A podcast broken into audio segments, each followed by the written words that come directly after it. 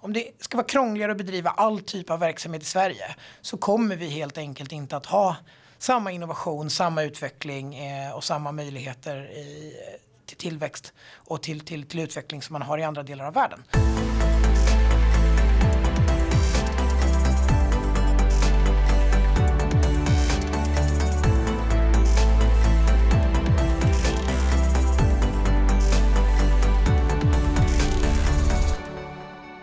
En utredning har föreslagit att ett statligt förmögenhetsregister ska upprättas. Något som har efterfrågats av en del och kritiserats hårt av andra, bland annat skattebetalarna. Med anledning av detta har vi med oss Skattebetalarnas chefekonom Erik Bengtsbo för att reda ut denna fråga. Varmt välkommen tillbaka till eh, Uppskattat. Tackar, tackar. Kul att ha dig här. Eh, vi ska prata lite om förmögenhetsregistret idag, men innan dess undrar jag lite om det ekonomiska läget, för du är ju en expert där. Eh, inflationen tycks falla. Innebär det att vi nu kan andas ut allihopa och att räntorna nu kommer att sjunka i rask takt?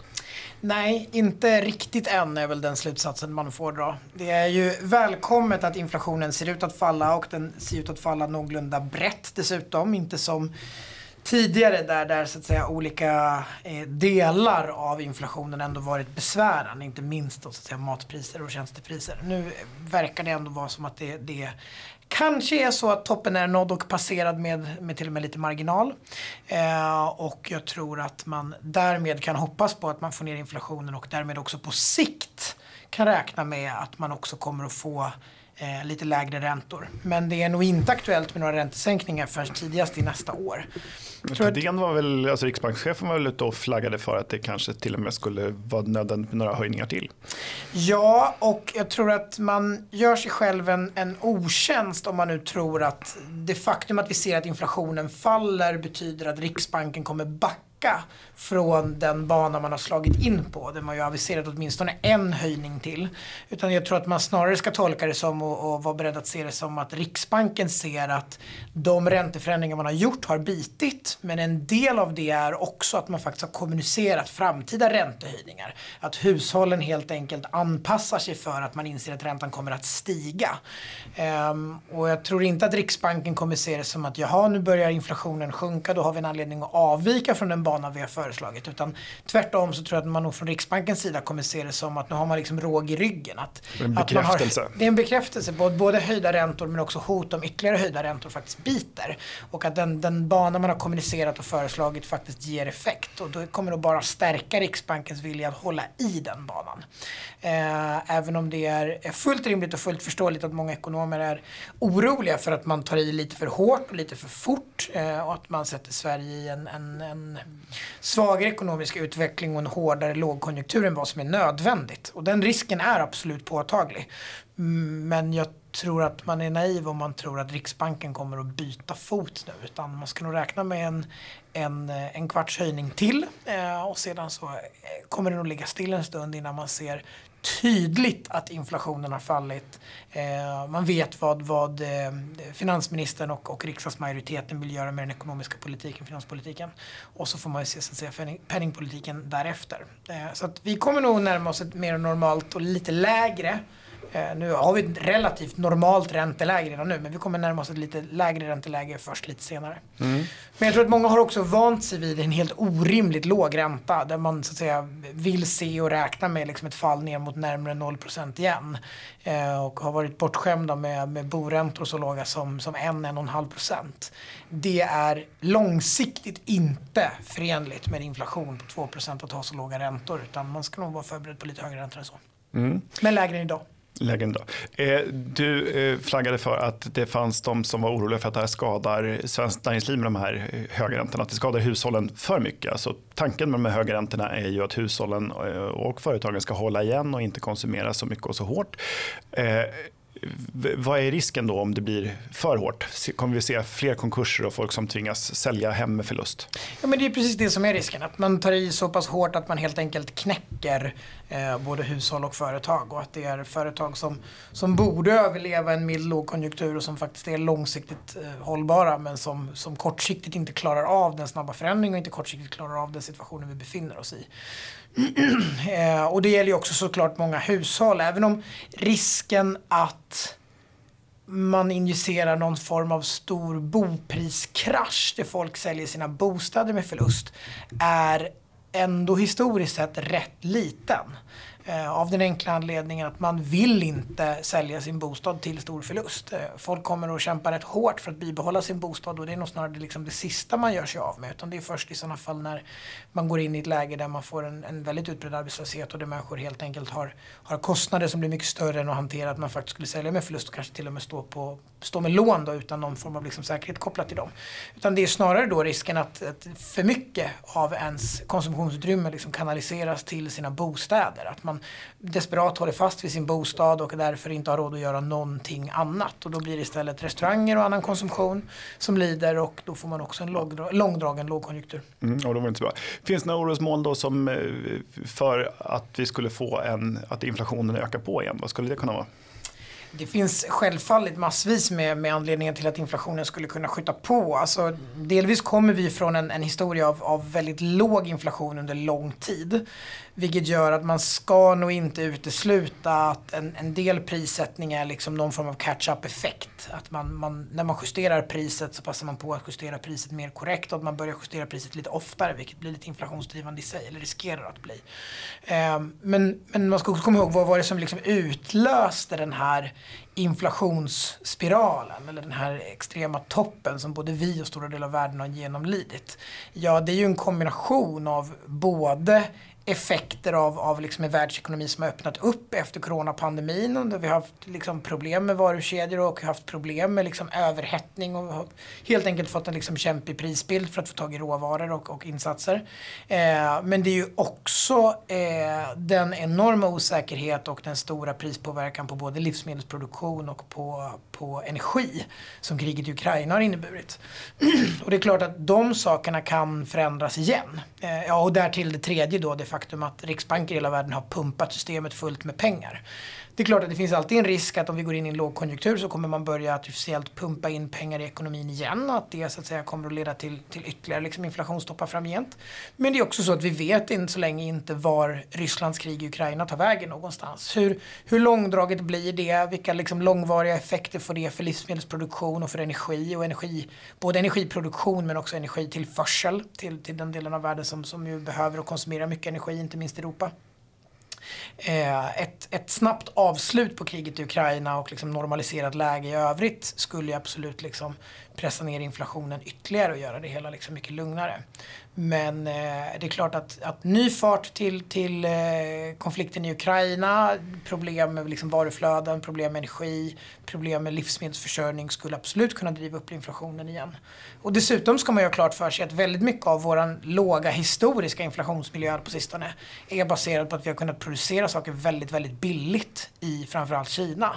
Eh, och både mot bakgrund av, av politiken i Kina och välstånds igentagandet, så att säga, den snabba välståndstillväxten i Kina gör ju att det är inte riktigt längre ett alternativ. Produktionen kommer att bli dyrare och då kommer man inte riktigt kunna bibehålla de låga nivåerna. Eh, men också det faktum att, att eh, både tidigare handelskrig och nu då liksom faktiskt riktigt krig i Ukraina bidrar ju till att väldigt många företag tvingas lägga om sin produktion och flyttar hem en del produktion. Och då kommer man göra det till högre kostnad eh, och då kommer det eh, också att, säga, minska möjligheterna till riktigt låg inflation. Mm. Så det blir, det blir mer utmanande och det blir absolut saker som kan skjuta på igen. Mm. Eh, den risken är ju liksom högst påtaglig. Och så länge vi har politiker och riksbanker som skjuter in mycket, mycket pengar i systemen runt om i världen, eh, vilket vi ju inte har sett för sista gången, så kommer det ju också såklart att byggas upp ekonomiska bubblor, så är det ju. Mm. Vad borde regeringen göra? Man borde vara försiktig med penningpolitiken. Det är tacksamt att man har återvänt till liksom rimligare räntor och inte ligger på minusräntor. Man borde vara försiktig med, med eh, med liksom statsköp och statsstöd eh, in i det ekonomiska systemet och, och eh, att trycka nya pengar helt enkelt. Eh, och sen borde man fokusera på, på strukturreformer som gör att Sverige fungerar bättre som land. Eh, man skulle kunna passa på att sänka de skatter som, som eh, skulle kunna så att säga, bidra till att dämpa inflationstrycket. Eh, Sverige borde långsiktigt ha lägre skatter och då skulle man också kunna dra slutsatsen att Sverige borde ha lägre arbetsgivaravgifter. Det skulle kunna vara en bra sak att göra. Man borde också både för omställning och för rimlighets skull och också ur ett inflationsperspektiv eh, sänka eller slopa energiskatterna och helt och hållet gå över till koldioxidskatter. Eh, under förutsättning att man långsiktigt vill det så är det också ett sätt att, så att säga, bidra till liksom, tillväxt. Men sen är det ju, det handlar ju om reformer som, som gör att vi får en bättre fungerande bostadsmarknad så att folk kan flytta dit jobben finns. Eh, det handlar om Liksom bättre fungerande utbildning så att företag kan få tag i den personalen man behöver. Eh, och det handlar om lägre skatter som gör att företagen kan, eh, kan producera mer och göra det mer effektivt med mindre skattekilar att ta hänsyn till. Eh, det skulle så att säga normalisera ekonomin och göra den mer naturlig och då skulle vi också få mindre risk för den här typen av problem. Men väldigt mycket, man ska också ha det klart för sig, väldigt mycket av de problem vi har haft på sistone med inflationen inte minst är ju beroende av utlandsfaktorer som vi inte kan styra över. Alltså importerade energipriser, importerade livsmedelspriser, orolighet i omvärlden, produktionsproblem i, i Kina. Eh, det är saker vi inte kan rå över. Och man kan vara mycket provocerad över hur Riksbanken har bidragit till att pumpa in pengar i systemet och vad det har gjort med både bostadsvärden och aktievärden. Men det stora problemet där är ju inte den svenska riksbanken utan det är ju världens samlade riksbanker också. Svenska riksbanken hade kunnat valt en helt annan linje eh, och den svenska aktie och bostadsmarknaden hade ändå blåsts upp av, av amerikanska riksbanken och andra. Så det är ju, det är ju det är så. Det är förvånansvärt lite man kan påverka. En del saker kan man inte göra så mycket åt, men det man kan göra och som skulle gå i rätt riktning är ändå saker som vi skulle ha nytta av på sikt. Det vill säga inte kortsiktiga åtgärder utan strukturreformer som, som gör att Sverige får ett, ett bättre läge även långsiktigt. Precis så. Mm. Inte tillfälliga stöd utan strukturreformer alltså. Ja, gott detta. Eh, nu till dagens tema. Då. Under vintern och våren har en debatt förts om ett nytt förmögenhetsregister och som nu då ligger i en utredning.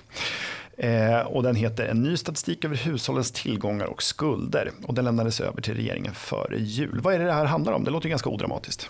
Ja, alltså det det handlar om är en, en utredning som förra regeringen tillsatte på önskemål av den förra riksdagsmajoriteten. Eh, där man helt enkelt gav i uppdrag att titta på eh, just hur ser det ut med statistiken över hushållens tillgångar och hushållens skulder. Eh, och det finns två anledningar till det här. Det finns dels en saklig anledning utredning som är baserat i att Riksbanken och Finansinspektionen och andra statliga myndigheter konstaterar att sedan man avskaffade det svenska förmögenhetsregistret 2007, när man också avskaffade förmögenhetsskatten i Sverige, eh, eftersom att man då inte längre hade ett behov av ett förmögenhetsregister, utan det, det används ju primärt då för så att säga, beskattningsgrund. Eh, så eh, har man konstaterat att man tycker att man har för dålig koll på hur hushållens skulder och tillgångar ser ut helt enkelt. Eh, Riksbanken konstaterar att man har en relativt hårt eh, skuldsatt eh, hushållssektor i Sverige och så är det. Svenska skattebetalare är på privatsidan eh, rätt tungt skuldsatta eh, medan staten å andra sidan har en relativt låg eh, statsskuld. Men man konstaterar då att man vet inte riktigt hur de här skulderna och tillgångarna är fördelade. Eh, för det är också så att absolut, svenska folket sitter på stora skulder, inte minst bostadsskulder. Men man sitter ju också på stora tillgångar. Men man vet inte hur de här är fördelade. Man vet helt enkelt inte om det är så att de som sitter med stora skulder också har en, en betalningsförmåga och en säkerhet att bära upp de skulderna. Och därför vill man då ha bättre kontroll över detta, bättre statistik över detta. Och eh, det är ett önskemål man har drivit på under en längre tid och det är då den ena anledningen till att man tillsatte den här utredningen. Den andra anledningen till att man tillsatte den här utredningen är ju en mer politisk sådan. Eh, vi har ju rätt länge nu haft en diskussion inom svensk vänster, inte minst delar av Socialdemokraterna, som har varit pådrivande kring förslag av mer, mer diffus karaktär av olika förmögenhetsskatter, olika kapitalskatter. Båtskatter och det har pratats om mm. båtskatt, det har pratats om någon ny typ av värnskatt, det har pratats om någon form av beredskapsskatt. Det har liksom kärt barn har haft många namn eh, och det har varit många liksom delar i det här. Delar av Socialdemokraterna har ju till och med föreslagit då någon form av förmögenhetsskatt och liknande tidigare. Eh, och man hade ju också en arbetsgrupp då eh, under förra mandatperioden när Magdalena Andersson var finansminister där man tittade bland annat då på begränsningar när det gäller ISK och lite liknande för att få höja upp skatten där. Och en rad olika skatteförslag som då delvis kopplar till ägande. Och då skulle man ju behöva ha ett förmögenhetsregister så man faktiskt vet vad folk äger för att kunna eh, också beskatta. Så att säga, ett förmögenhetsregister är ju en grund för en förmögenhetsbeskattning. Så att samtidigt som det då finns befogade skäl från, från olika myndigheter som vill ha bättre data och bättre statistik, vilket de ju såklart alltid vill ha om man ska vara helt ärlig, eh, så har det också då funnits en, en politisk vilja hos den förra riksdagsmajoriteten, att man, Eh, eller förra regeringen i alla fall, att man också vill skapa förutsättningar för att faktiskt ta ut ett annat och ett högre skatteuttag. Eh, och då möjligtvis breda väg också för en förmögenhetsskatt. Eh, och när de här då liksom har samkorrelerat eh, och sammanfallit så har det helt enkelt blivit så att då tillsattes den här utredningen som har tittat på det under en längre period och som då återkom till den nya regeringen precis före jul med sitt förslag där man då föreslår ett, ett allomfattande förmögenhetsregister. Och det har sedan nu varit ute på remiss Eh, och eh, väckt eh, både så att säga hejarop från de myndigheter som var för och massiv kritik från en rad andra instanser. Och vad, man ska mäta alltså alla tillgångar och skulder?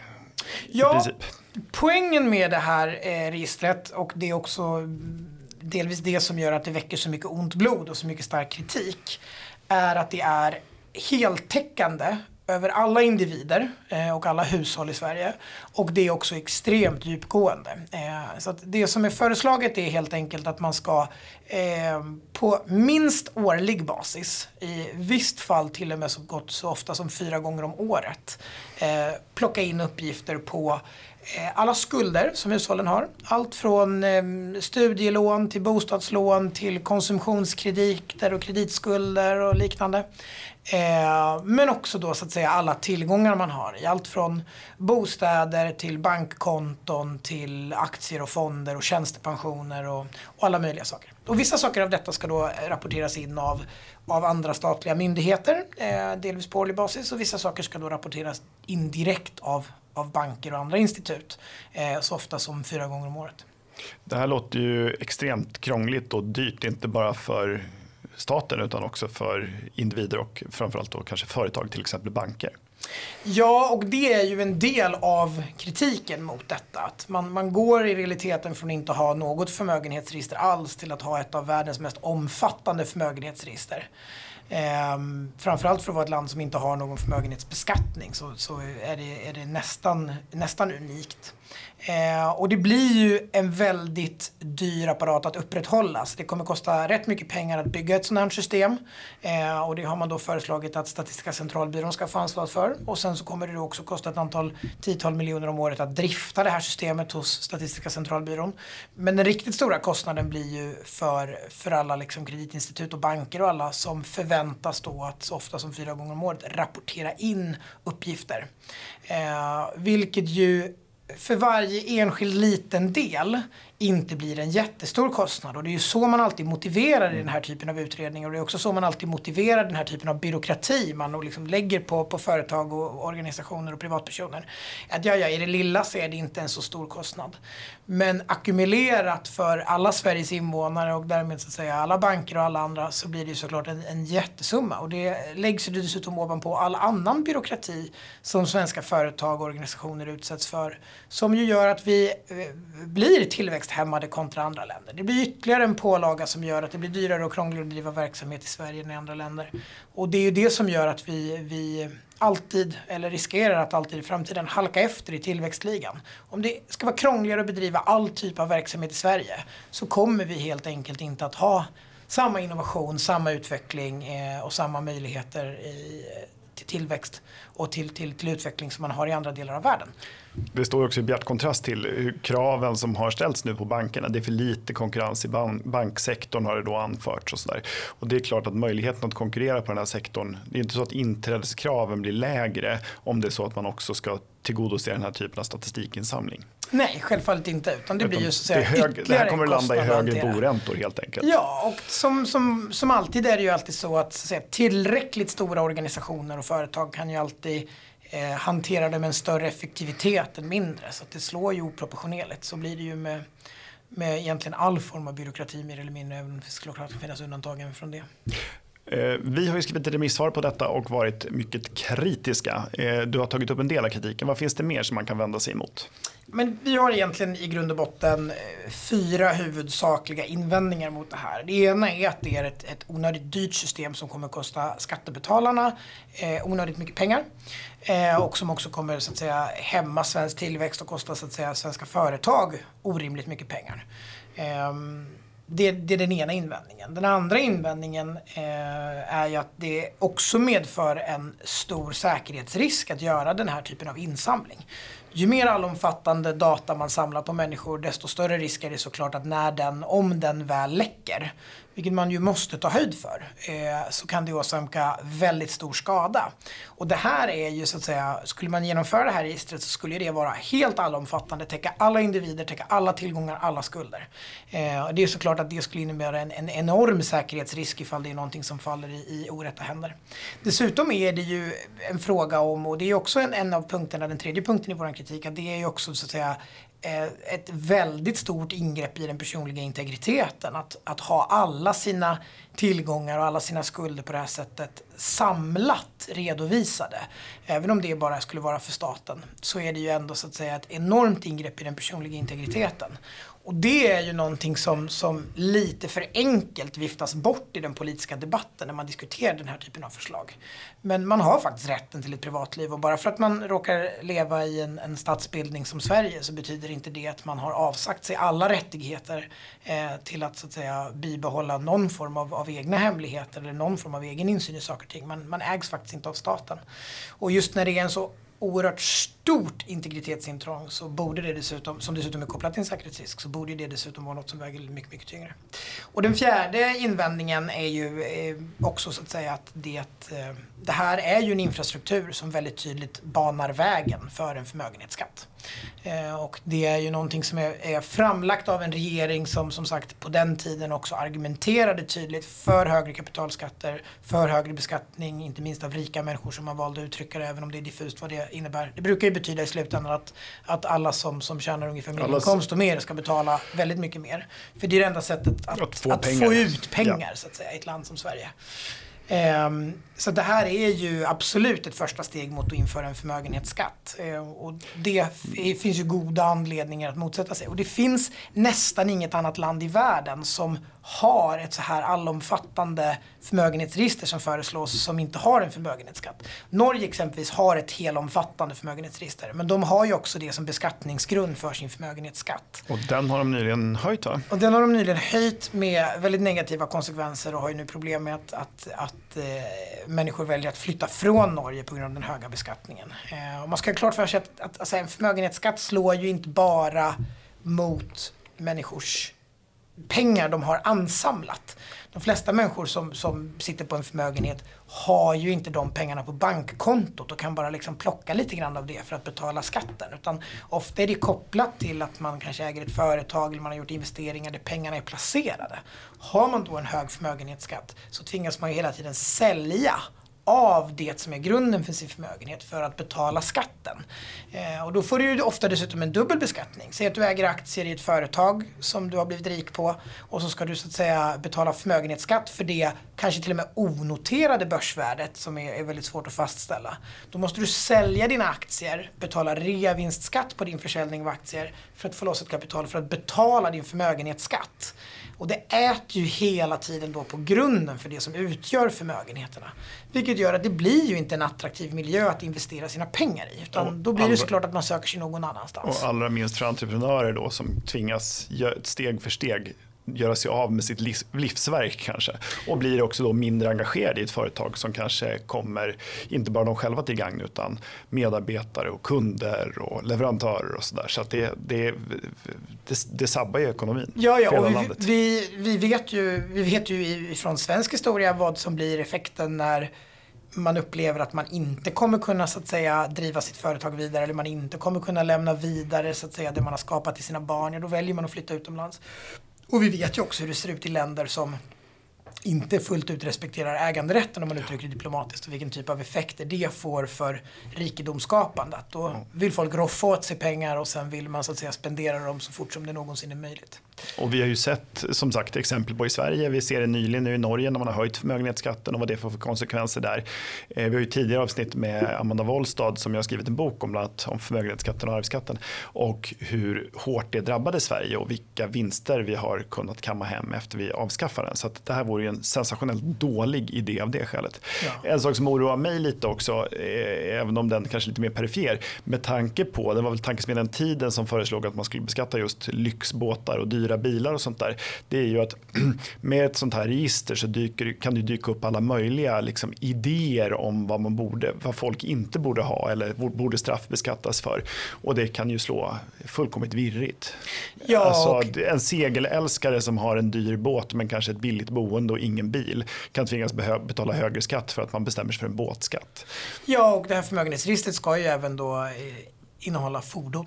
Ja. är ju det som är så att säga sagt. Så att det, det, blir ju, eh, det skapar ju verkligen möjligheten inte bara för förmögenhetsskatt utan även för då andra typer av skatter. Och då kan, man, då kan det bli så väldigt snedslående som du säger eh, lyxskatter ja. som det älskar att kallas. Men där det nödvändigtvis inte alls är lyx. Nej. Utan där det kan vara ett, ett, ett medvetet livsstilsval. Att man, ja, man kanske inte alls har någon god inkomst men man kanske ändå väljer att lägga sina pengar på en häst eller hundar eller segelbåt. Ja, eller vad som nu är ens Ett ärvt torp som råkar ha strandtomt i ett område som blir attraktivt.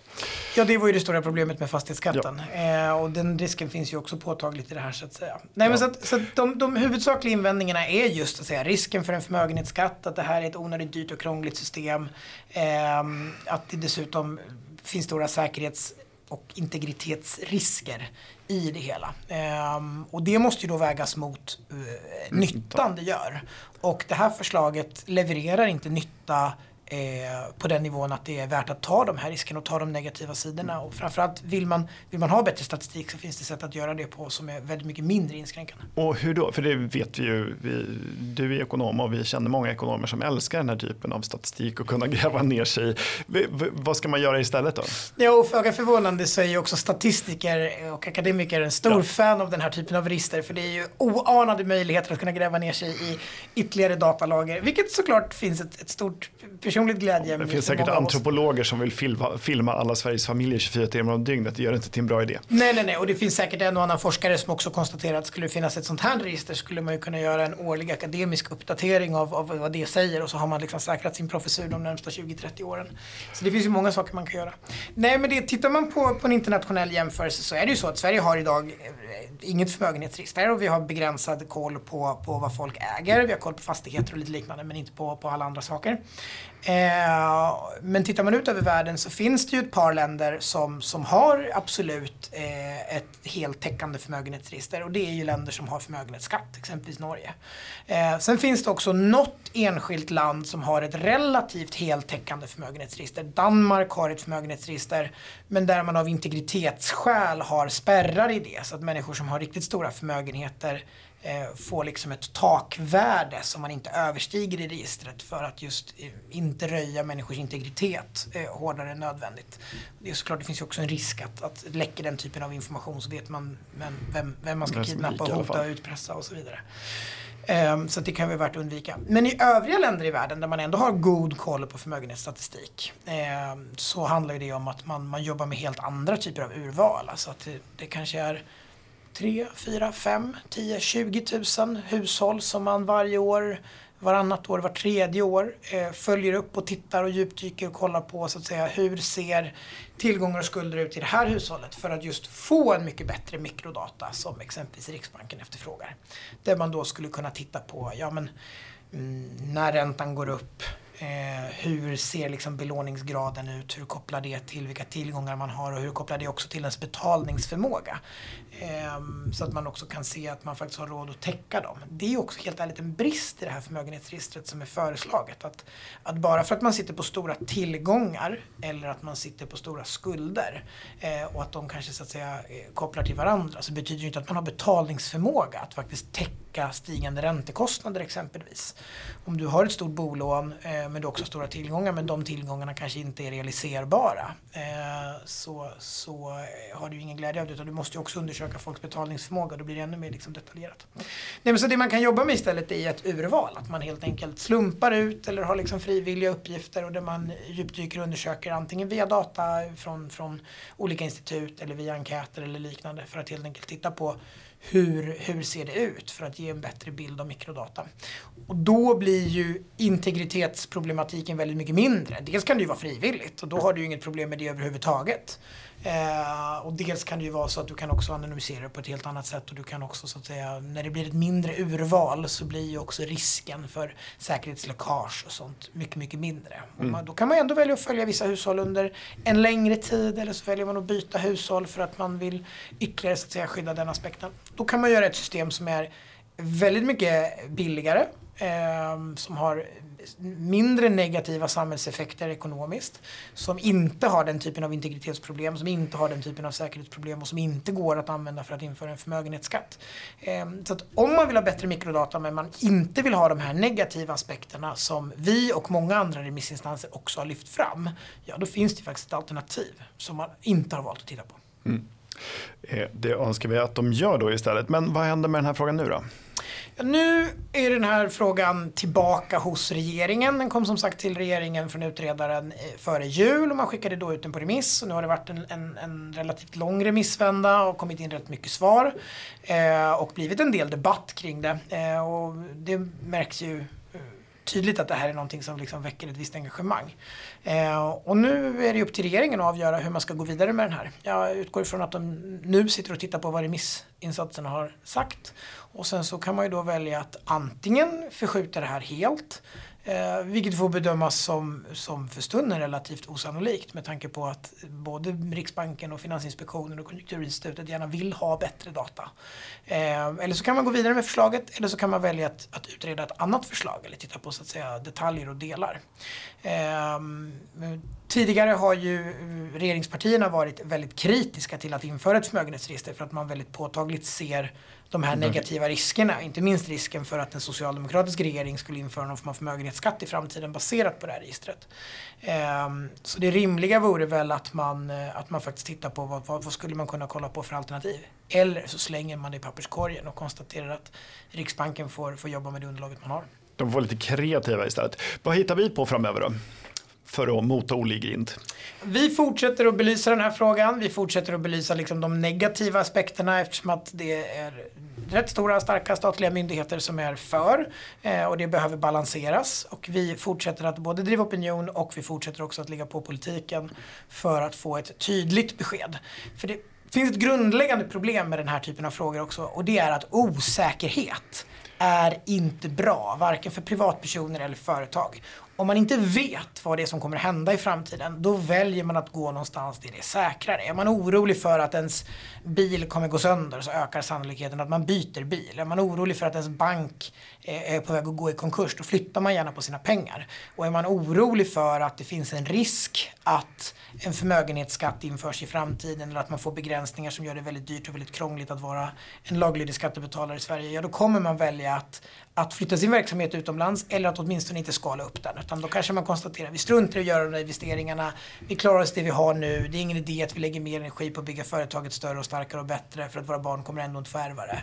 Ehm, så att man tar liksom udden av saker och ting. Och bara diskussionerna om eh, om den här typen av problem eh, leder ju till en negativ effekt, vilket vi såg med liksom exitskatten och annat som vi lyckades stoppa tacksamt. Så vi skulle behöva tydliga besked från regeringen om att det här, det här är vägen framåt, det här kommer inte att ske, eller så här ser vi på det. Ja, därför, vi har ju sett hur du nämnde exitskatten eh, och vi ser det varje gång. Det är ju inte bara så att folk väljer att flytta, de väljer också när man, när man funderar på om man ska starta ett företag så är det ju många som har flera alternativ och startar med olika typer i olika länder. Och att då välja Sverige om det finns en risk att vi har krattat för en förmögenhetsskatt kommer ju minska sannolikheten att man påbörjar en verksamhet här. Så risken ja. är att folk både att de flyttar, att de flyttar över verksamhet eller att de väljer att starta i helt andra länder. Eller allra värst, man känner sig inte inspirerad och startar inte något företag alls. Nej, och så säga, vi har ju en historik i det här landet av att eh, företagare faktiskt har valt att investera i och starta sina verksamheter i andra länder. Eh, och man har också valt att flytta verksamhet och flytta sig själv och flytta pengar till andra länder.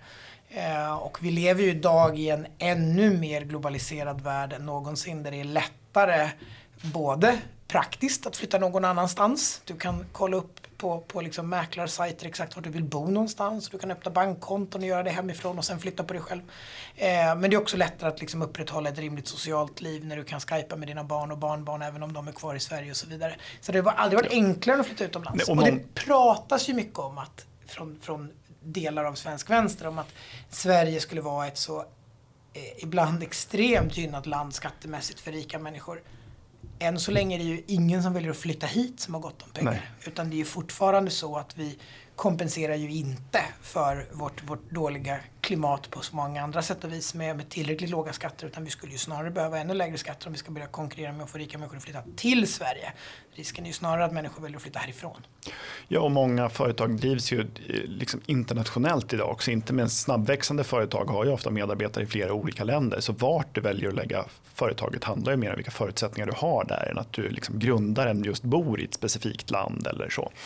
Så att eh, möjligheten att dra någon annanstans är ju tämligen stora. Ha, vi får hoppas att vi kan eh, få regeringen att stoppa detta förslag allra helst i papperskorgen eller åtminstone utreda en rimlig väg och att vi inte krattar för en Eh, integritetsskadande och tillväxthämmande ny förmögenhetsskatt. Det vore bra. Tack Erik för att du kom hit och upplyste oss om denna fråga. Och tack för att du har lyssnat på Uppskattat. Det är en podcast från Skattebetalarnas förening. Vi arbetar för låga och rättvisa skatter, rättssäkerhet för skattskyldiga och minskat slöseri med skattepengar. Vi bildar opinion och folkbildar i skattefrågan och vi lever som vi lär och tar bara emot frivilliga bidrag. Uppskattar du podden så kan du gärna ge oss ett högt betyg i din app och vill du medverka till att Sverige blir ett land med minskat slöseri och rimligare skatter så stödjer du oss enklast genom att bli medlem. Bli medlem och läs mer på www.skattebetalarna.se bli medlem. Till nästa vecka, ha det så bra.